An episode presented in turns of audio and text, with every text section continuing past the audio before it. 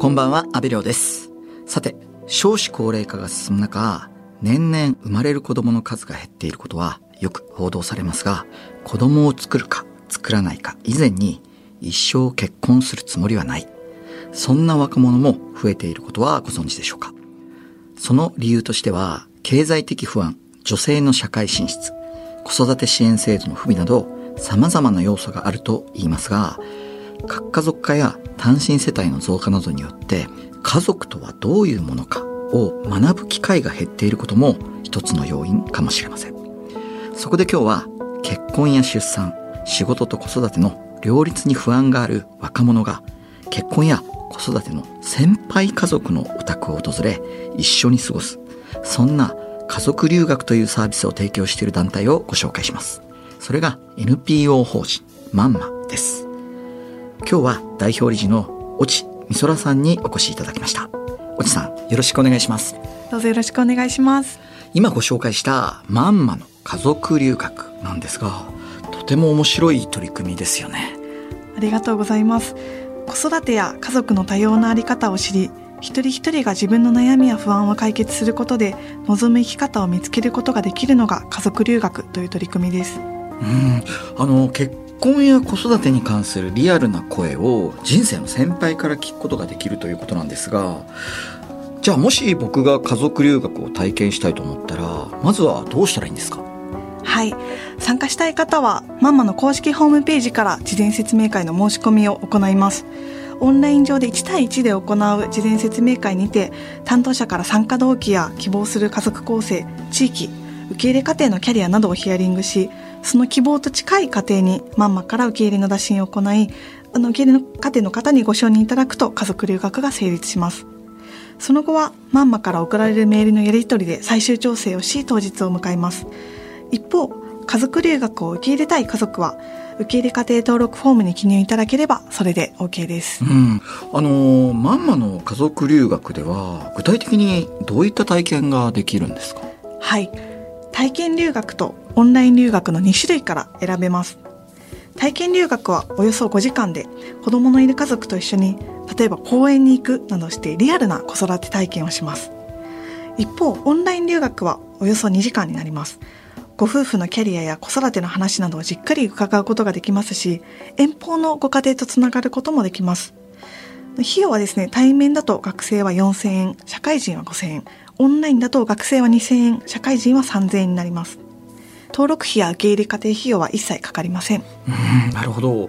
あの、実際これまでどれぐらいの方が、まあ、どういった理由で家族留学に参加をされてきたんですか？はい。サービスを開始してからですね、700名以上の方が家族留学に参加してきました。おおすごい人数ですね。ありがとうございます。そうなんです。あの、2015年に家族留学を始めまして、2021年の夏に株式会社から NPO 法人化したんですが、それから2年間の家族留学の参加者は66名です。大学生をはじめ結婚を間近にした社会人カップルであったりとか、結婚して2、3年経ち子供を持つことを考え始めたカップルが参加しています。また最近はですね、男性の参加者も増えています。家族留学を希望した理由として多いのは、ご自身が専業主婦家庭で育ったから、仕事しながら子育てするイメージが湧かず、共働きで子育てしている家庭と交流したいであったり、子供と触れ合う経験がなかったので、自分が子供を育てるイメージができない。なので子育て体験をしてみたいであったり、今お付き合いしている人との結婚を考えていて、二人で一緒に家族を作ることについて体験を通して考えたいといった方がいらっしゃいます。なるほど。いや、ちょっと僕の時のことを考えると、まあそこまでそうなんだろう、その結婚とか、まあ家族とか、そういったことに関して、そんなにあの若い頃真剣に考えてなかったような気がするんですけど、あの、今のその若者は、そういったことにこう、まあ事前準備をしっかりしようというか、そういう不安感があるというか、どういったこうマインドでこう参加してくるんですか？そうですよね。あの、昔に比べるとそういった不安が、なんでこんなにみんな不安がってんのっていうふうに思われるかと思うんですけど、それはですね、多分 SNS でたくさんこう結婚や子育てに関する情報が溢れすぎちゃっていて、かつネガティブなものが多いので、うんだからこそ不安が醸成されていて、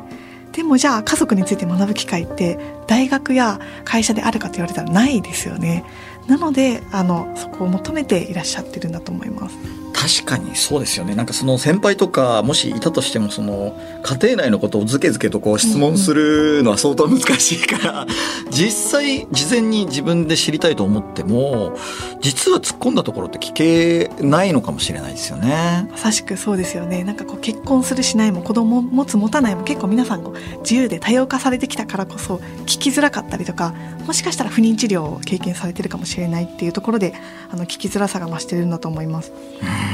実際その家族留学を体験された方からはどんな声が届いていますか？はい。体験した方からはですね子供を持っても働き続けたいと考えているけど母が専業主婦だったので子育てと仕事の両立イメージを持てず自分には無理かもしれないというふうに不安を抱えていましたが不安が解消されましただったり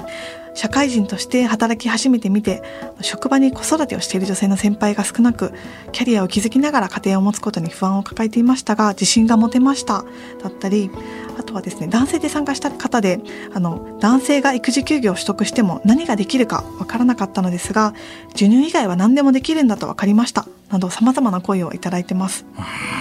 百聞は一見にしかずというか、やっぱそういうことなんでしょうね。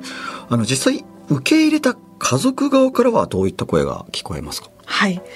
留学生からですね当日なんで結婚したんですか？とか子育てで大事にしていることは何ですか？と普段考えないようなことを質問されて受け入れ家庭の方はパートナーや子供たちとどんな家族を作りたいのかを見つめ直すきっかけになったという声をいただいてます。またですね、大学生だったりとか若手社会人といった少し年の離れたお兄ちゃんお姉ちゃんが家に来ることで子供たちがすごく喜んだという声をもらってきました。うん、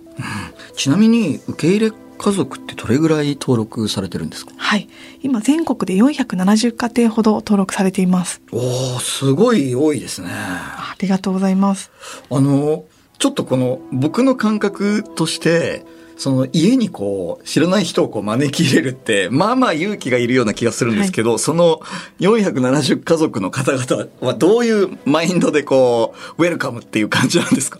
はいえっとですね、よくそういった声いただくんですが、あの、切れてくださる方から言われてきたのは、あの、自分自身がこう仕事をしながら子育てをしていくことにこう苦労してきた30代、40代の方たちがいらっしゃって、なので次世代のためになりたいとか、今の若い人のためになりたいっていう思いで受け入れてくださったりとか、あとはまあ子供にとってこう少し年の離れたお兄ちゃんお姉ちゃんと遊ぶのは喜ぶと思うからっていった声であの受け入れていただいてます。FM93 AM1242 日本放送安倍亮の NGO 世界一周。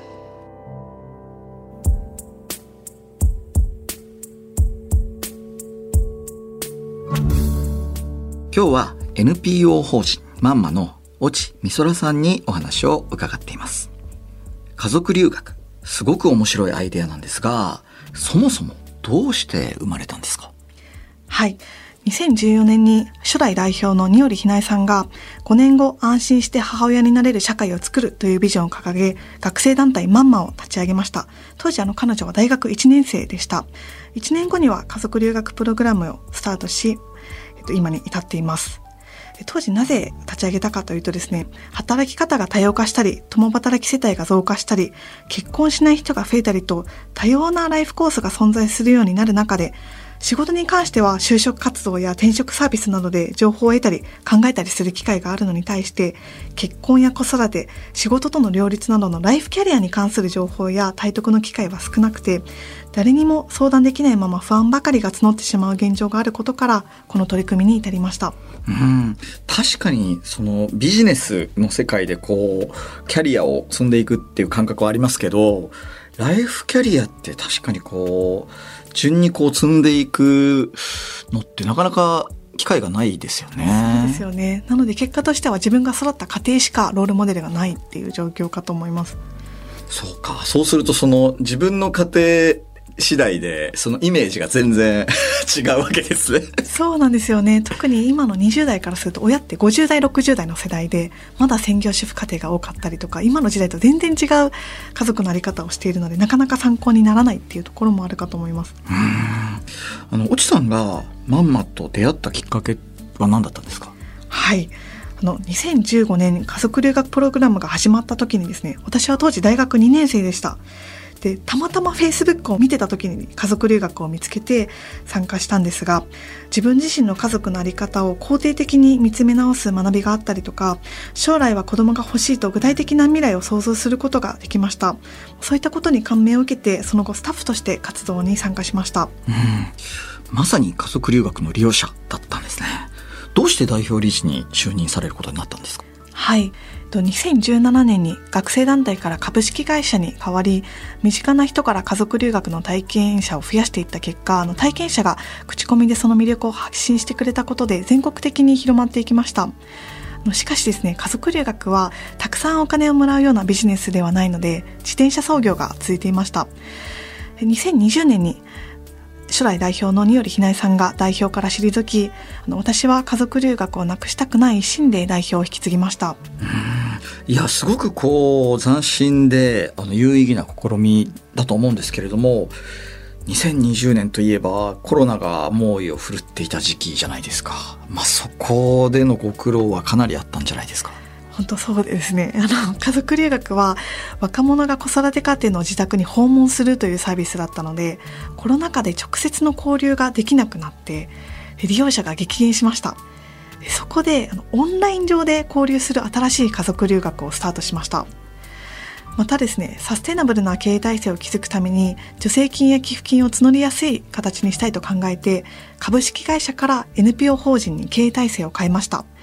他にも企業内で育児に対する理解を推し進めることを目的とした企業との事業連携をスタートしたりとか、あとは自治体と連携をして若者向けのライフデザインセミナーの実施だったり、あと大学でライフデザインに関する講義をしたりと活動の幅を広げています。現在は8人の仲間と NPO を運営しています。あの大学でライフデザインに関する講義ということなんですがどういった内容をこうみんなに伝えてるんですか？はい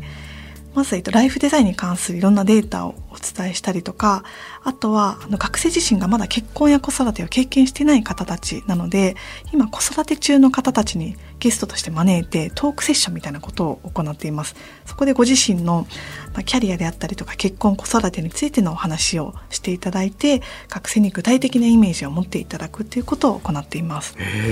実際その学生からどういった反応が聞こえますか？はい。例えばですね、男性で育児休業を取ってる人いるんだみたいなあの今ニュースだと当たり前のようなことが学生自身は父親しか知らないので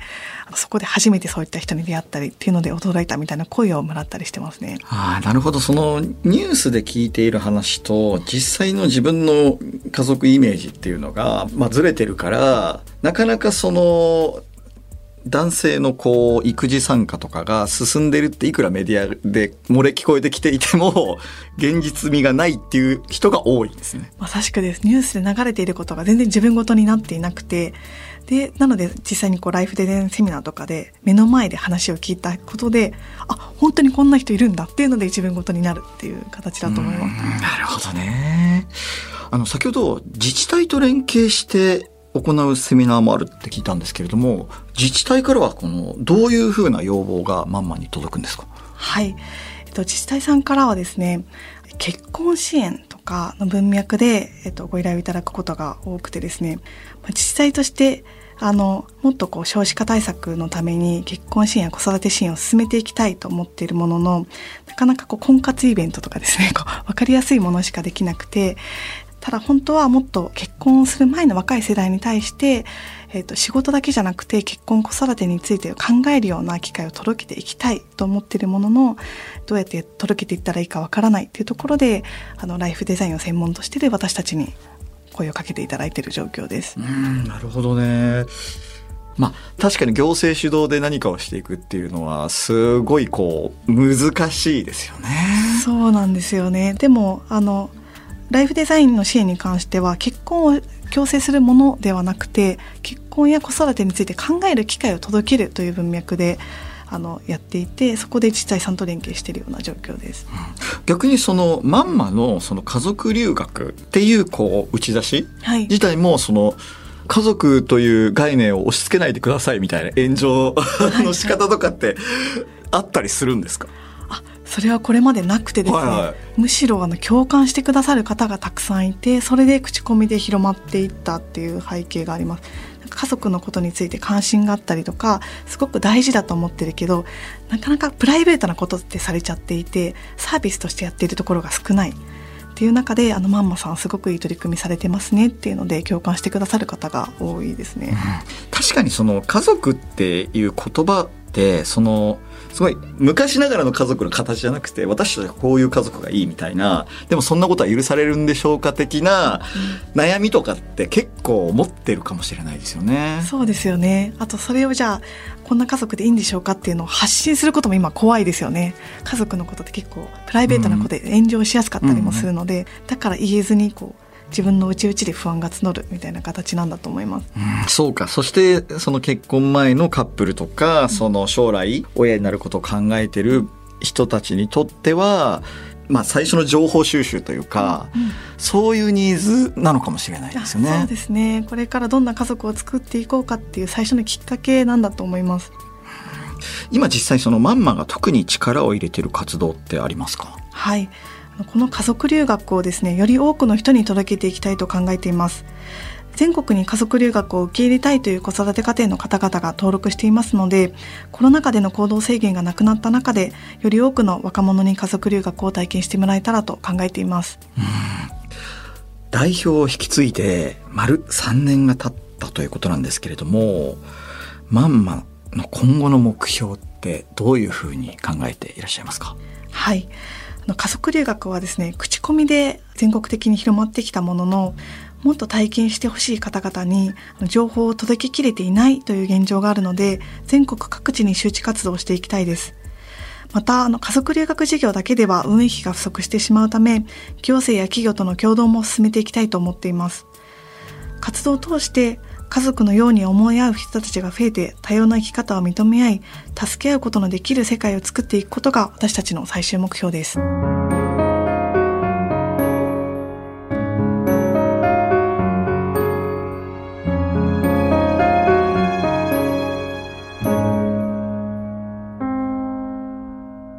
東京有楽町にある日本放送からお届けした安倍亮の NGO 世界一周。そろそろお別れの時間です。今日は NPO 法人まんま代表理事の越智美空さんにお話を伺いました。最後に結婚や子育てを控えた若者たちに越智さんからぜひメッセージをお願いします。はい、皆さんありがとうございました。あのこれからこう結婚であったりとか子育て家族を作ることを考えている人たちがいらっしゃいましたらあのぜひ家族留学を通して自分の目で見てあの家族の価値観アップデートしたりとかヒントを得てもらえたらと思っています。越智美空さん貴重なお話本当にありがとうございました。ありがとうございました。まんまの取り組みについて詳しく知りたい方家族留学を体験したい受け入れ家庭に登録したいという方も公式ホームページをご覧ください。ここまでのお相手は阿部亮でした